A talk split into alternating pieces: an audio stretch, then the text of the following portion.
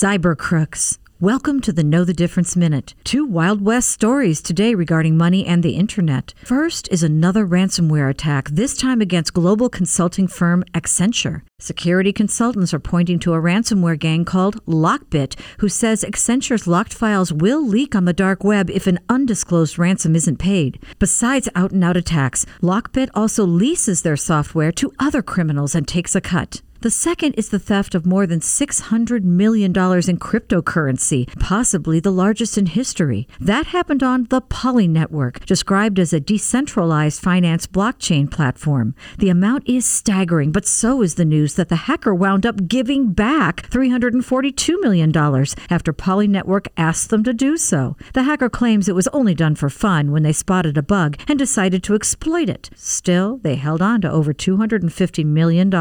For Dave Dave Spano. I'm Deanne Phillips from Annex Wealth Management. That is your Know the Difference Minute.